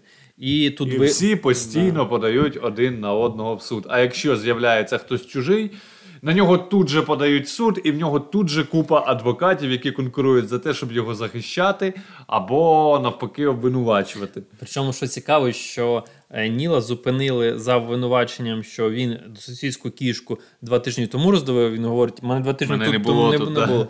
Як далі пояснює юрист, тут він заходить в місто, на нього накидаються різні юристи, говорять, візьми мене, візьми мене, як там Оксфорд, я там Кембридж закінчив, я там ще щось закінчив. І він все-таки одну юристку там симпатичну, яка йому ну, сподобалася, або яка мала особливий підхід, він все-таки вибрав, і вона йому пояснює, ти кота не задавлював, але доведи це у суді. Да, да, да, ну, доведи це у суді. Да. І тут це картина такого світу юристів трошки гіперболізована, як живе його батько, наприклад, чим він займається. Він хоче правду якусь знайти, чи він хоче... Просто заради процесу. Юридичний процес заради юридичного процесу. Так, просто постійно виграти тяганина. Суд. Так, так, так. Ну і зрештою якраз у цій новелі, як на мене, що я тут побачив? Я тут побачив конфлікт правди і закону. І, власне, ми вже говорили, що містер Коуді стане у пригоді нашому головному герою. Він якраз тут уособлює правду, потрапляє в місце, де править закон. І коли правда стикається з законом, відбувається бдіщ. Так, ну не, не те, щоб навіть правда із законом. Чесність і закон. Е, юриспруденція така велика, велика машина, яка прям давить на якусь нещасну людину і намагається видавити із неї все соки. Е, мешканці цього міста один на одного чоб. В чому подають позови? Або подають одразу позови на людей, які сюди приїжджають. Бо інакше вони не можуть заробити не кошти. Не матимуть роботи. Ну, та, так, там вже одні юристи, іншої роботи нема. Люди, які прибирають вулиці, це люди, які прибирають вулиці, готують їсти, там комунальники. Це люди, які випадково потрапили у цей Мерлоу. Їх засудили за щось. Да, виправні їх, роботи. Їх тепер судять. Так, і не те, щоб виправні роботи. Їм треба працювати, щоб заробити гроші і заплатити адвокату, адвокатів. І це, може, такий погляд. От у нас, наприклад, в Україні, у нас особистих юристів, особистих адвокатів, ну, у нас така практика не розповсюджена. Ну, це якби дорого, ми не можемо собі там дозволити. А, наприклад, у Сполучених Штатах по-іншому. Там, знаєш, як, наприклад, сімейний лікар. От є адвокат, у нього там п'ятдесят-сто клієнтів. Не, ну, я думаю, що в забезпечених якихось родинах, можливо, і навіть є. Навіть у, у нас в забезпечених є. Адвокат, так. У нас, а там інший підхід. Крім того, що там у забезпечених родин є, так там ще працюють за такою схемою, що в одного адвоката, наприклад, десять клієнтів. Да, на округ і він їх, да, і він їх може консультувати по якимсь так питанням. І тут...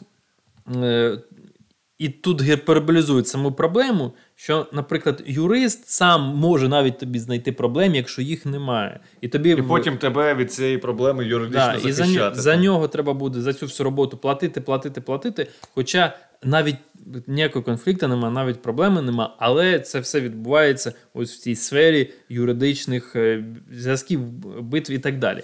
І що цікаво, що люди ж, яких засуджують, так, які на, ходять в суд, і юридичні слухання відбуваються, це, це все фальшиві обвинувачення. Ось. І судді про це чудово і знають. І коли Ніла у нас судять, і е, Ні, Нілу говорять, бо у нього в певний день судове слухання, і йому говорять, що ти викличеш якихось свідків, які mm. би сказали, що ти там чесний громадянин, нічого нікому зла не хотів. І він, у нього тоді складається план. Одразу не зрозуміло, я також одразу не зрозумів, кого він викличе. І в нього в голові так бим, лампочка засвітилась. Він у нас містера Коді викликає, який не любить брехні. І...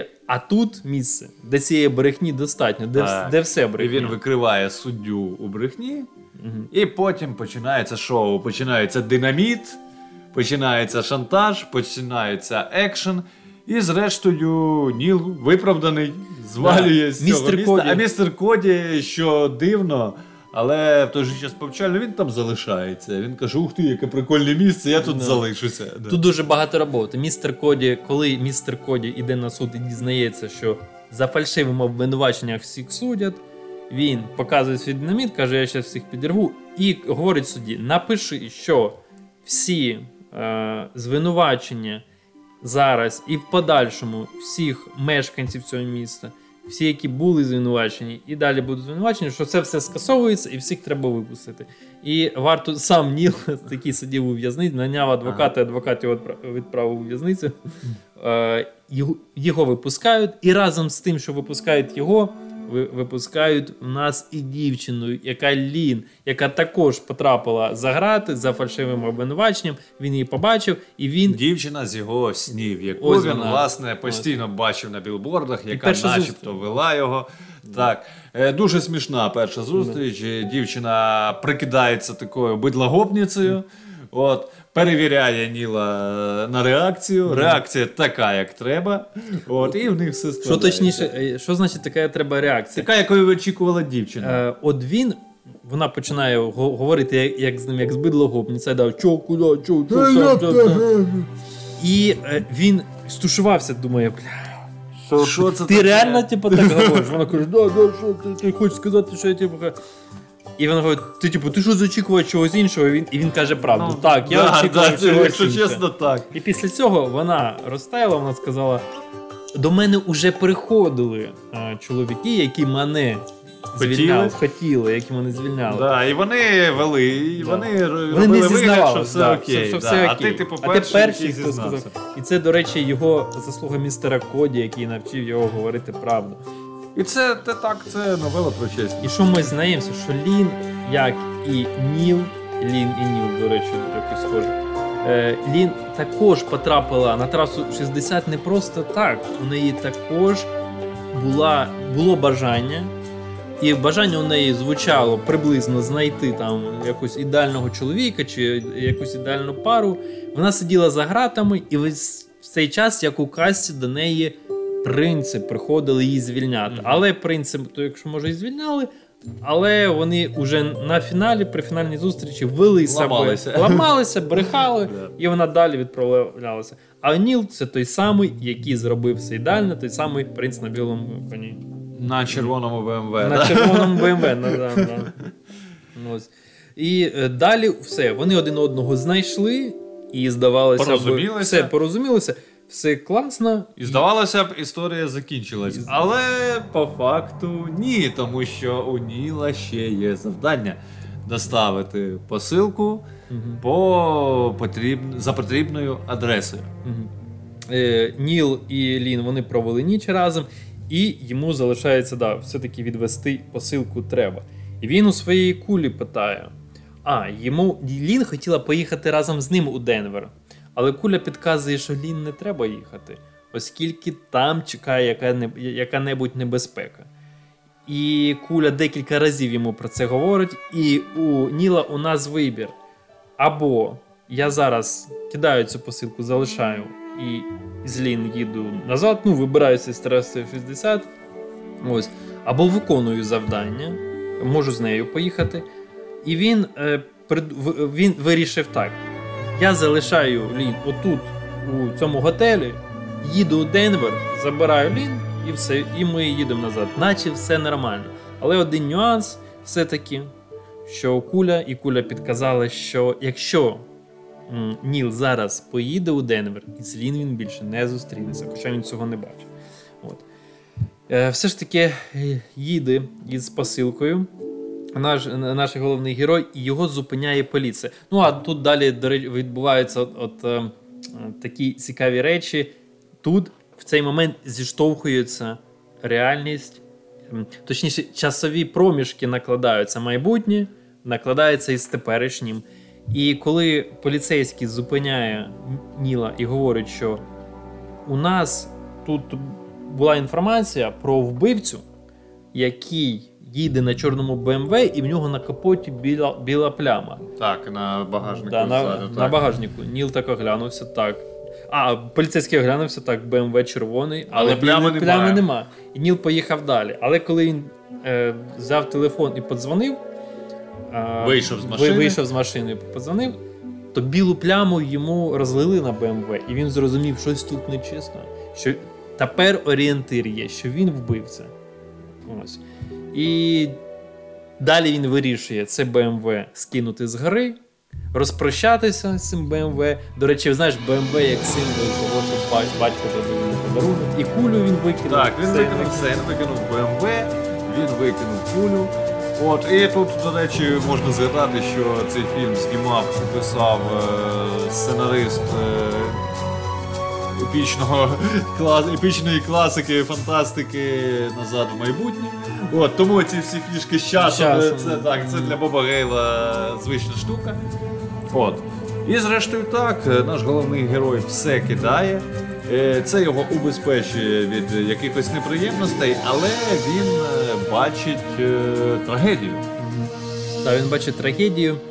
Стоячи на горі, він бачить, як червоний бе ем ве, а він не бачив, хто сидить за кермом, розганяється на поліцейських, поліцейські стріляють в бе ем ве, бе ем ве потрапляє в поліцейських, все зривається, все горить, він спускається з гори, щоб подивитися, хто ж то був на червоному бе ем ве, тіло в мішку, і він не відкриває, не дивиться. І він питає поліцейського, а хто там?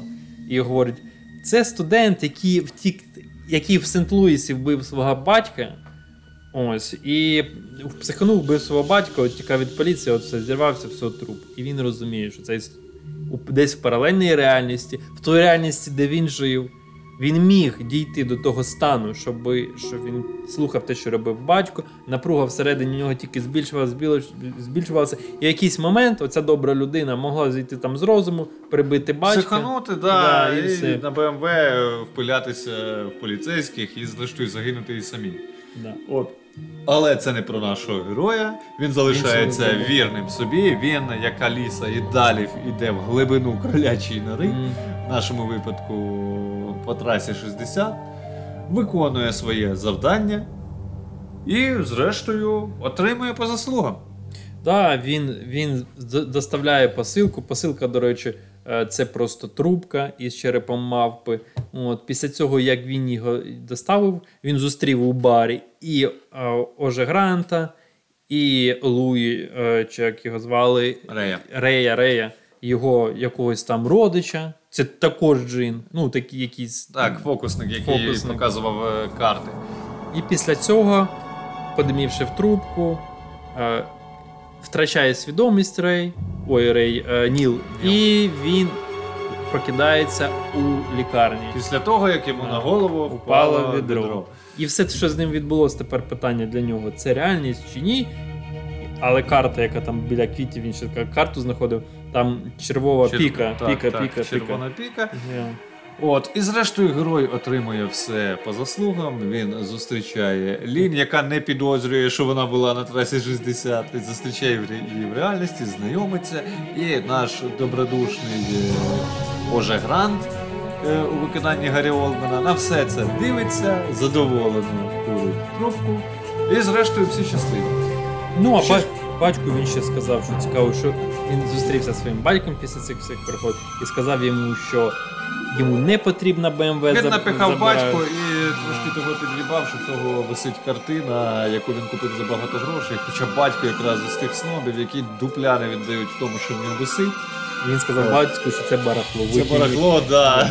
А сам пішов вчитися, відмовився від юридичної освіти, сам пішов вчитися на художника. Причому йому, він не знав, хто дав йому хорошу рекомендацію у якийсь там престижний художній музей.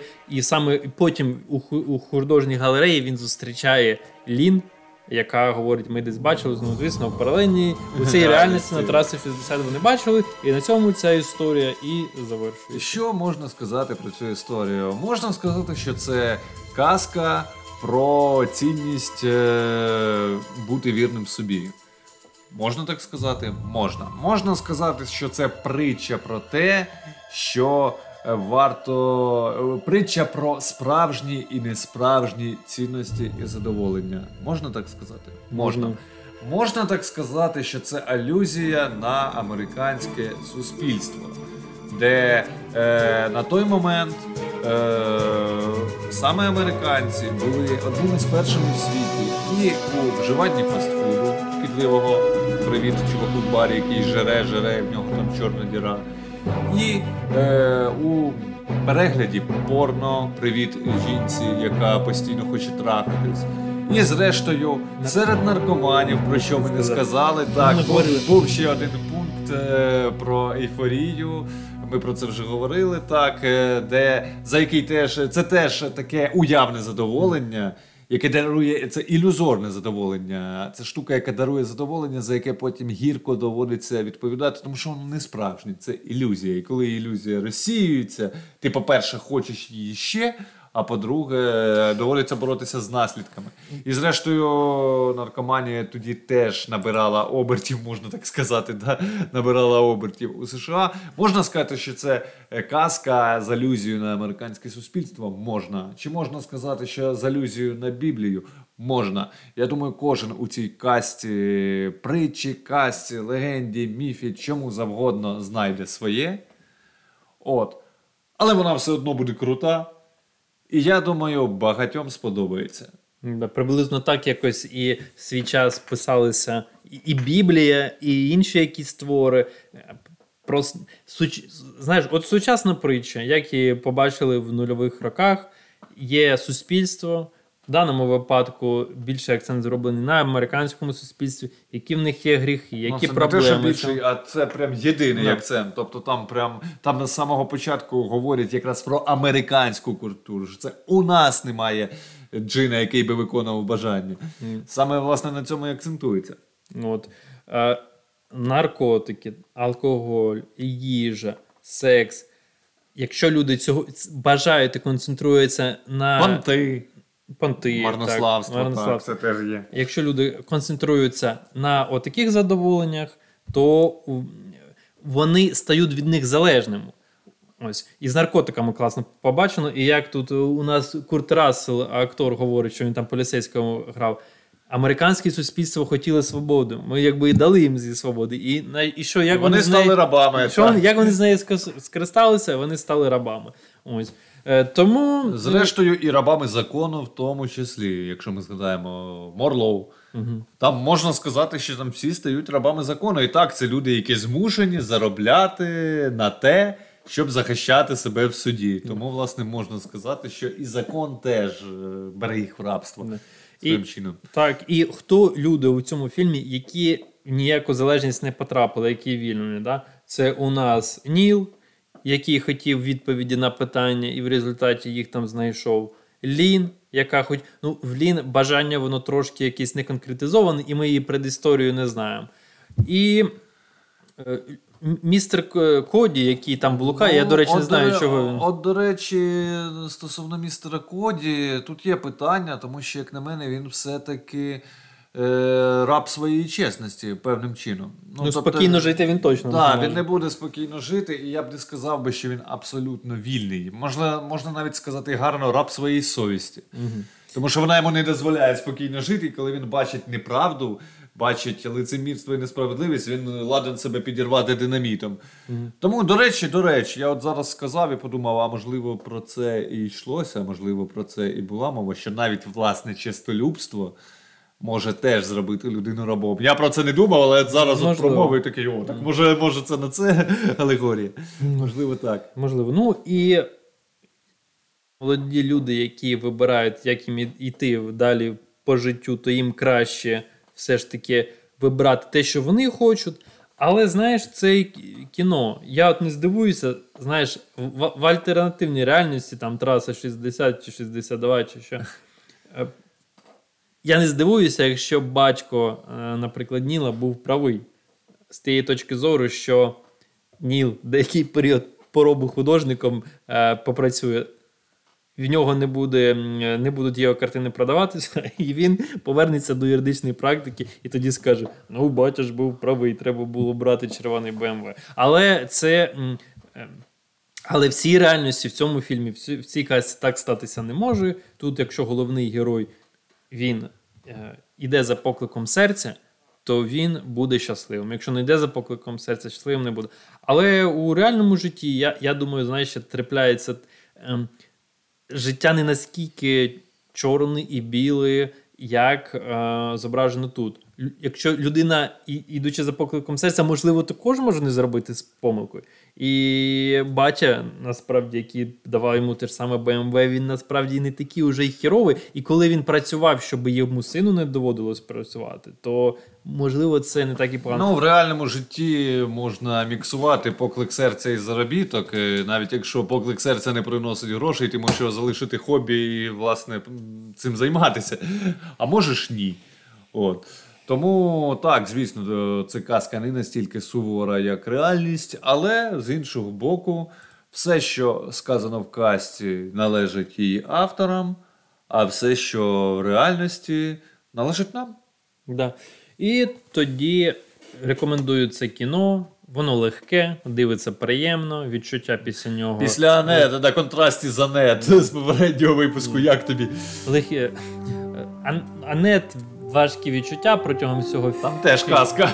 Теж казка протягом всього, всього фільму тебе занурить в якусь депресію.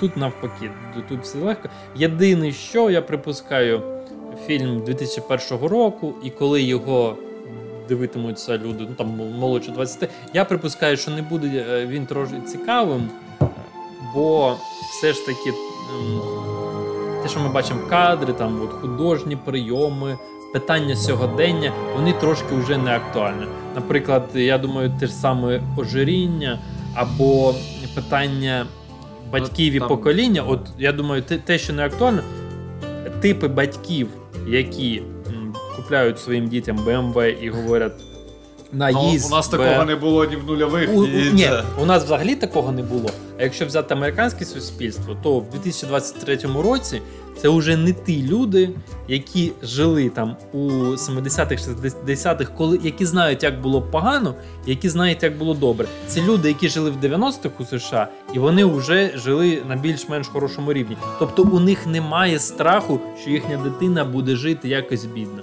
Вони не будуть на неї тиснути і пропонувати їй свої варіанти, як можна в цьому житті заробляти. Ну, мені хочеть, дуже хочеться вірити, що ти трошки недооцінюєш зумерів.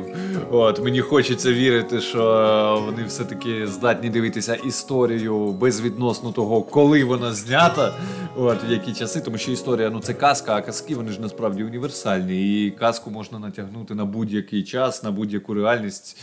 Не як сову на глобус, а як щось природнє. І я сподіваюсь, що все ж таки наша молода аудиторія буде здатна зацінити навіть казку там дві тисячі першого року випуску чи другого. Тоді дякую, що слухали цей подкаст. Він буде великим, майже дві години. Ніфіга собі. Але воно того варте.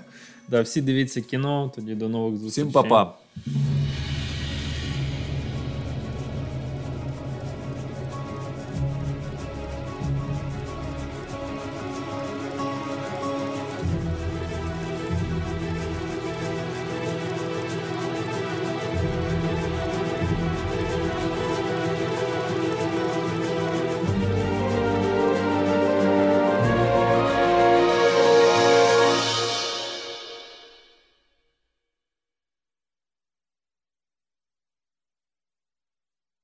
Thank you.